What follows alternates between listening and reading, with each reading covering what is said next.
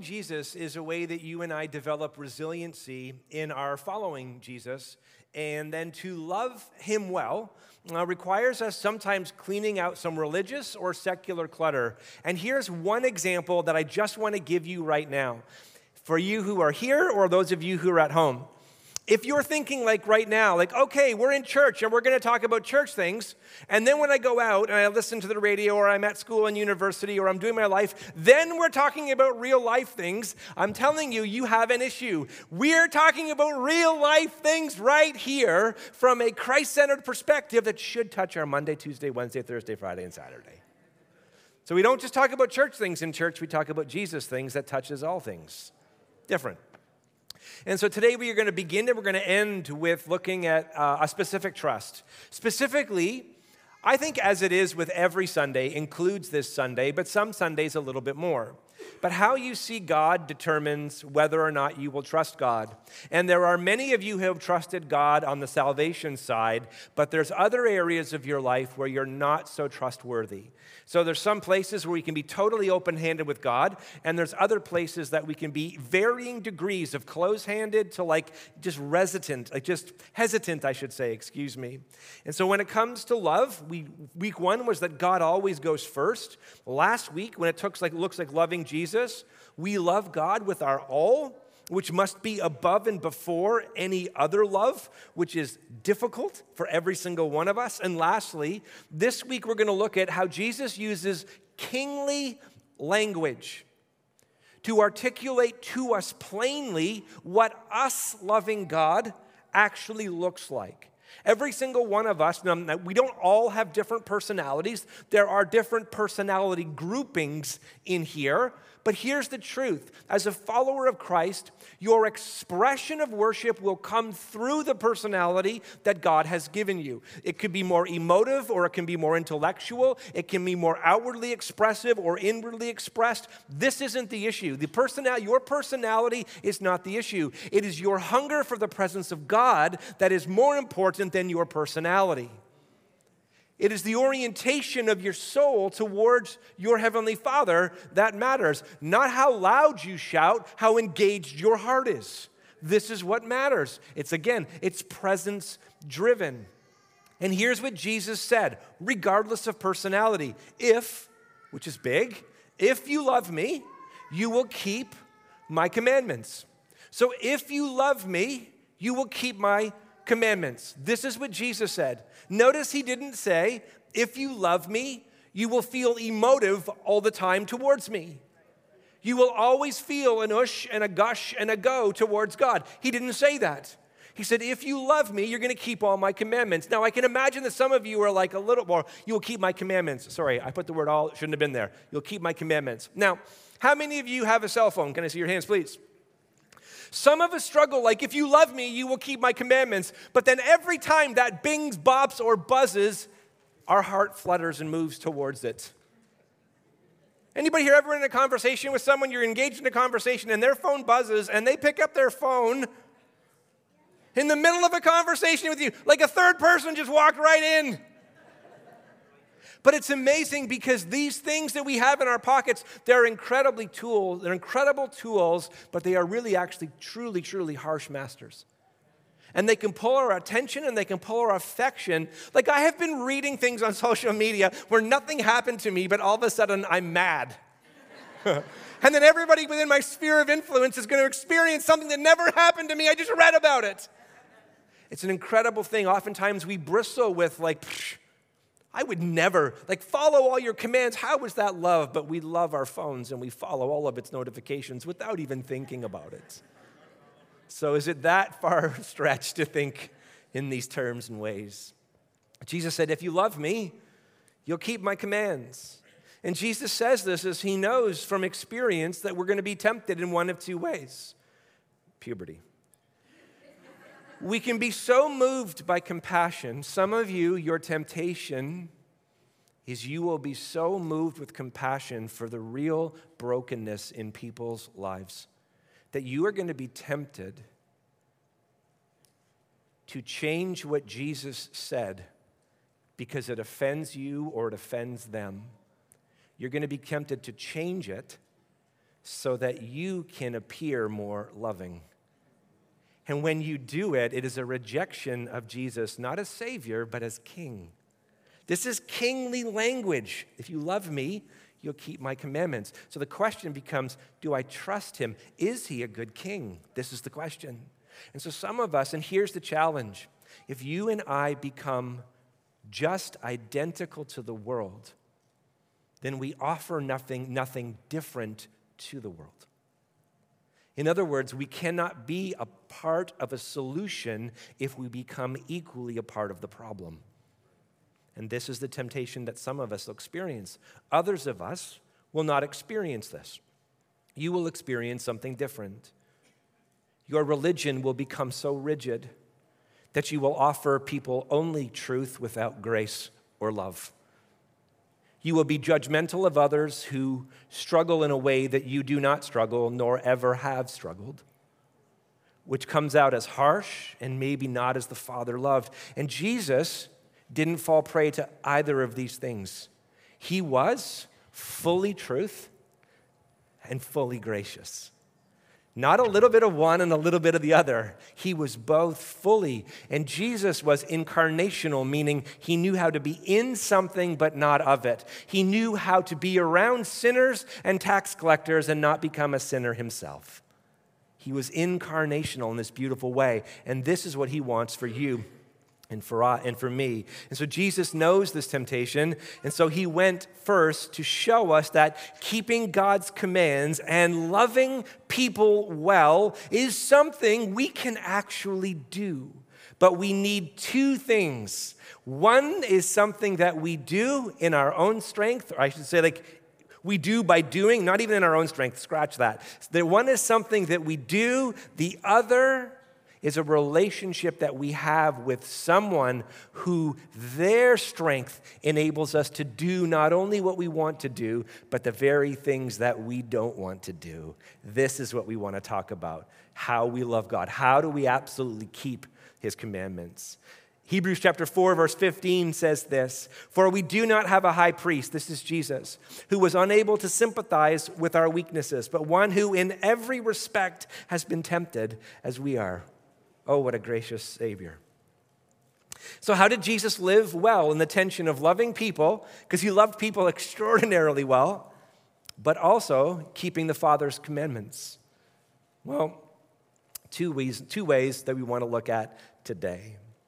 In life, when you and I look at spiritual disciplines, there are two sides to spiritual disciplines. There are spiritual dis- disciplines of engagement, things that you do by doing. Coming to church is a spiritual discipline. Reading your Bible is something you do, it's a spiritual discipline. Posturing yourself for prayer is something you do, it's a spiritual discipline. Giving is a spiritual discipline that you and I engage in. All of these things are you, you do something by actually doing something. These are one side of spiritual disciplines. But there's another side of spiritual disciplines called abstinence gifts. And these are things that you do by not doing certain things. Fasting. How many of you love fasting? Look at that. All the hands went right up. Fasting is something that you do by not doing something. Sabbath, rest, is something that you and I do by not doing something. Not saying stuff doesn't have to get done, but we prioritize the Lord in a moment, saying, God, I'm going to rest today and trust that I don't have to get everything done in my life. When I rest, I trust that you are still at work.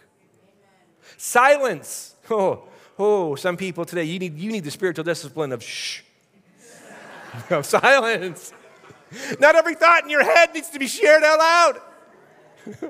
Not everything you feel needs to be posted online. In Jesus' name. Silence and solitude are things that you do by sometimes it's important to withdraw from other people, not because they're horrible people, though some are, but you withdraw from that was a joke. You withdraw from people from this place so that you can kind of get your heart reset with the Lord. You know, there was a season of my life into my early 40s where if I'm going to be caught or tempted in an area, it's usually going to show up in some form, way, shape of not enoughness, which my, te- my, my temptation is to solve it on my own. And so to begin to set me free I began to engage a spiritual discipline called silence. So, not daily, but I would say at least five to six days out of the week, I spend at minimum now two to four minutes a day, which is a lot for me. Some of you instantly judge it like, mm.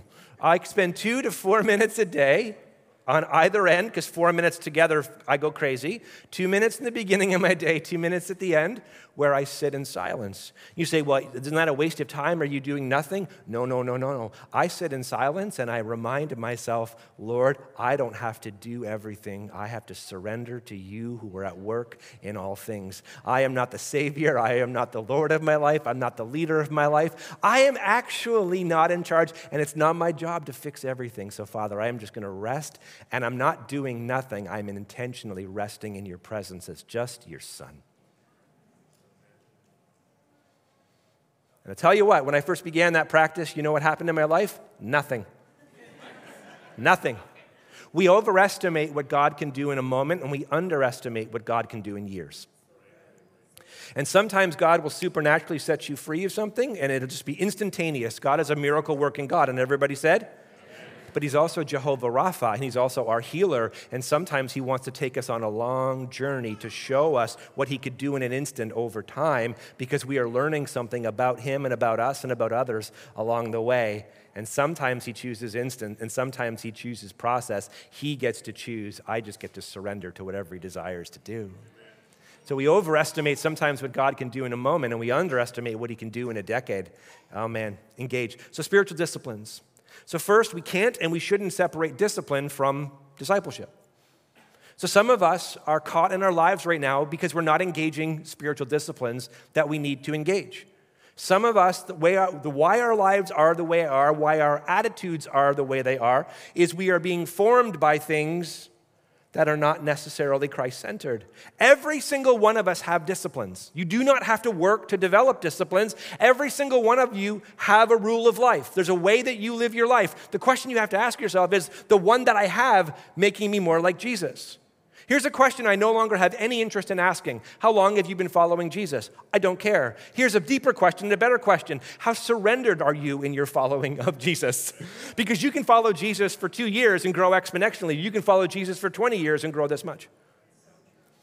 How surrendered are you in your following Jesus? This is what matters in our hearts and in our lives. So every single one of us have a rule of life. Every single one of us have things that we do every single day that we don't have to think about. They're disciplines in our lives. The question is, am what am I doing? Am what am I engaged in? Is it helping me to be more like Jesus, less like Jesus? Is it helping me love people like Jesus or less like Jesus? When you look at Jesus, he did extraordinary things. Like at the height of ministry success, he would wander away, or a town would be begging him to stay, and he would say, I'm not going to stay. I've got to do what the Father says to do and he would move onwards. In other words, Jesus had this surrendered relationship with the Father where every single day he had one thing on his calendar Lord, at the end of my day, whatever it has, whether I'm eating and drinking with sinners, whether I'm healing someone over here, whether I'm teaching here or getting chased out by Pharisees here, Father, I want to put my head on the pillow and say, Did my life give you honor today? And I'm going to orient my life around hearing your voice, voice recognition. Whose voice orients your life? Whose voice orients your life. And if you're like me, I got a lot of voices. And by the way, the world is real loud, real noisy. Have you read the data of how much information we have actually produced as a society in the last decade? Mind boggling. Mind boggling. Information is quite interesting. We said it last week. It's something that gets inside of you, information. It gets in and begins to form you. So, which voice? And so, for Jesus, he had these spiritual disciplines where you see that he would fast and he would pray. People say things like this, really foolish things. You don't have to go to church to be like a, you don't, you don't, I don't have to go to church to be a Christian.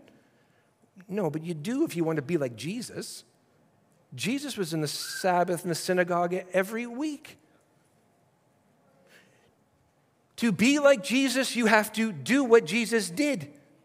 Live like Jesus lived in the real world, not the Christian world, the real world.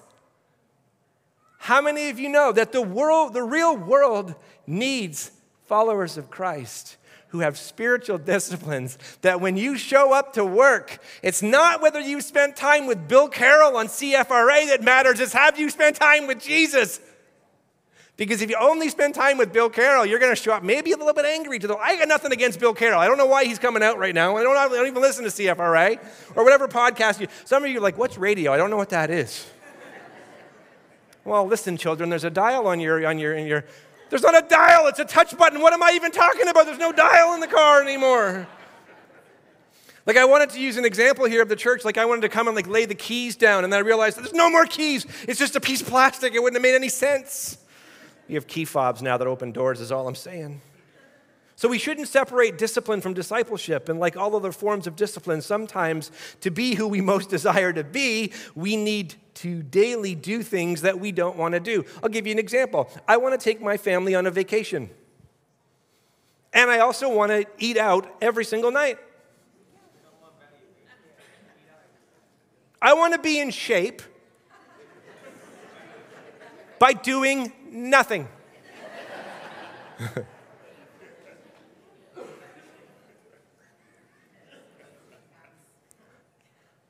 I don't mean a little bit, I mean like a lot. I want to eat what I want. No. no. I want to eat what I want, and everyone said, Okay, all gluttons, let's go. Let's pray. Let's go and dig in. I want to eat whatever I want, and I want my pant size to say the same. I am not bound by anything. Okay? I'm not bound by anything, we say. The number on your pant size shows us your affection towards things that don't matter. I mean, they do matter in one sense. But like, you know, when, sometimes when I put on my size 33 pants, I put on a pair of size 33 pants. And you know what they had the nerve to do? They had the nerve to squish everything on the side. the nerve of those pants. Secondly, you know what those pants had the nerve, the nerve to do? Affect my security in myself. and the solution is just go get the pants that say 35. But all of a sudden, I feel like, but I'm not a 35, I'm a 33. And the data is saying, you're 36. I'm even underselling it right now. That's how deep this goes. Here's all I'm saying by that silly example the Apostle Paul in Romans said, Why do I do what I don't want to do? And the very things that I want to do, I, I don't do.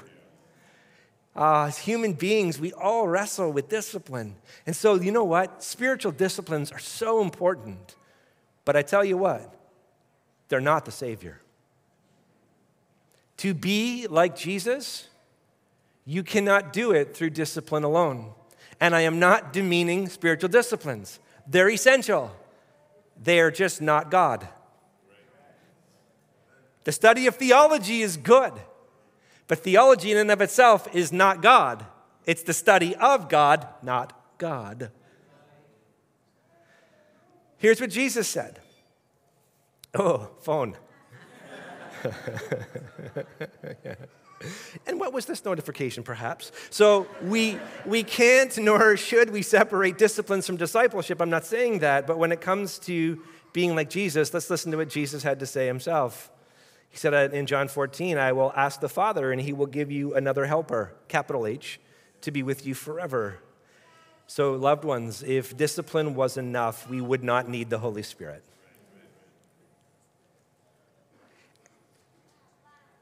You know what I think is beautiful from Jesus and also like a bit of like foreshadowing? Is exactly what we read. And I will ask the Father, and he will give you another helper, helper. One, two, three, four, five. These last five words. to be with you forever. How encouraging is that? Lord, how long am I going to need help? Forever.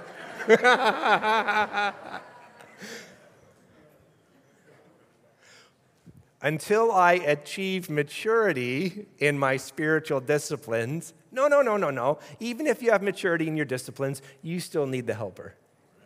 You still need the Holy Spirit. You still need a sub, someone dwelling on the inside of you that is a source that is greater than you. How many of you have one person in your life that helps you grow in grace? Can I see your hands, please? Somebody that when you see them, you go, they don't even deserve to be sucking the same air I'm sucking right now. When you're out at a store and you see them, you, I'm just gonna I'm just gonna begin to come down here to pray. Oh heavenly Father, thou art good, and thou art wise. You liar, get off your feet. you know, the funny thing when we ever do an example like that is you thought of someone, and I promise you, somebody thought of you. and no one thought of me. oh, is that the guy in the back? I'm thinking of you right now. You're all standing between me and lunch. Hurry up, Boucher. I hear you. I received that feedback. And I'll ask the Father, and He will give you another helper. If discipline was enough to love that person well, if you could get there through discipline alone, you don't need the Holy Spirit. But you know what? When the Holy Spirit is present, even some people who caused you to grow in grace so much, did you know that if you continue inch by inch to surrender, it's not just that you will tolerate them, He will give you a supernatural love for them that no discipline can ever do. The Holy Spirit is not in the business of mere information. The Holy Spirit is in the business of transformation, making you and I into being whom we could never be without Him in our hearts and in our lives. Jesus knew that for each of us, life is a contested space, means there are real, is a real devil demons, darkness, deceptions, and then mixed into that is just all of our earthly desires. Some of them are good, some of them are not good, but it all gets mixed into there. And all are active, for which our discipline is important, but it is not strong enough on its own. Discipline is something you do. The Holy Spirit is God dwelling on the inside of you. And at this moment, I want you to pay close attention to the intentional contrast that Jesus is about to make in John chapter 14, verse 17. He says, Even the Spirit of truth, whom the world cannot receive. Pause. It is why, if you think we're walking in and we're talking about church things and out there is like real life things, this is a problem because sometimes out there is plenty of small t truths, but not capital T truth. Truth is a someone. Jesus said, I'm the way, I'm the truth, and the life, and no one comes to the Father except through me. That is not broad, that is narrow. And so here's what, the, here's what Jesus says Even the Spirit of truth, whom the world cannot receive, because it neither sees him nor knows him. You know him. Watch what Jesus is saying. You know him, for he dwells with you and will be in you. In a sense, Jesus is telling his disciples that I'm God, and the very way that I'm dwelling with you is the identical way that the Holy Spirit, come Acts 2, is going to dwell in you. Please hear me again. The Son honors the Father, and the Son honors the Spirit. And when the Spirit comes, the Spirit honors the Son, who honors the Father. You cannot divide Old Testament God from New Testament Jesus. Same. Same. Different culture, different time, progressive understanding of grace, same God, same truth. Practically speaking, the Holy Spirit, it walks with us and watches over us and works through us. So disciplines are truly vital. They are. But if disciplines were enough, we wouldn't need the Holy Spirit. How many of you know the moment you gave your life to Jesus, all of your disciplines were not transformed? There are people who don't know Jesus who are way more disciplined than I am in every area of their heart and life. Disciplines and spiritual disciplines are essential, but here's the thing. That little word spiritual in front of disciplines is not just, it's not just an adjective. It changes the very definition of what we're talking about. And I don't even know properly if that's an adjective or an adverb. I'm just going to pretend like I knew what I was talking about, and some of you nod along. And those your English teachers are like, no, it wasn't either. I don't know. We're just going to keep moving. I am a C plus student, doing my best, giving my all.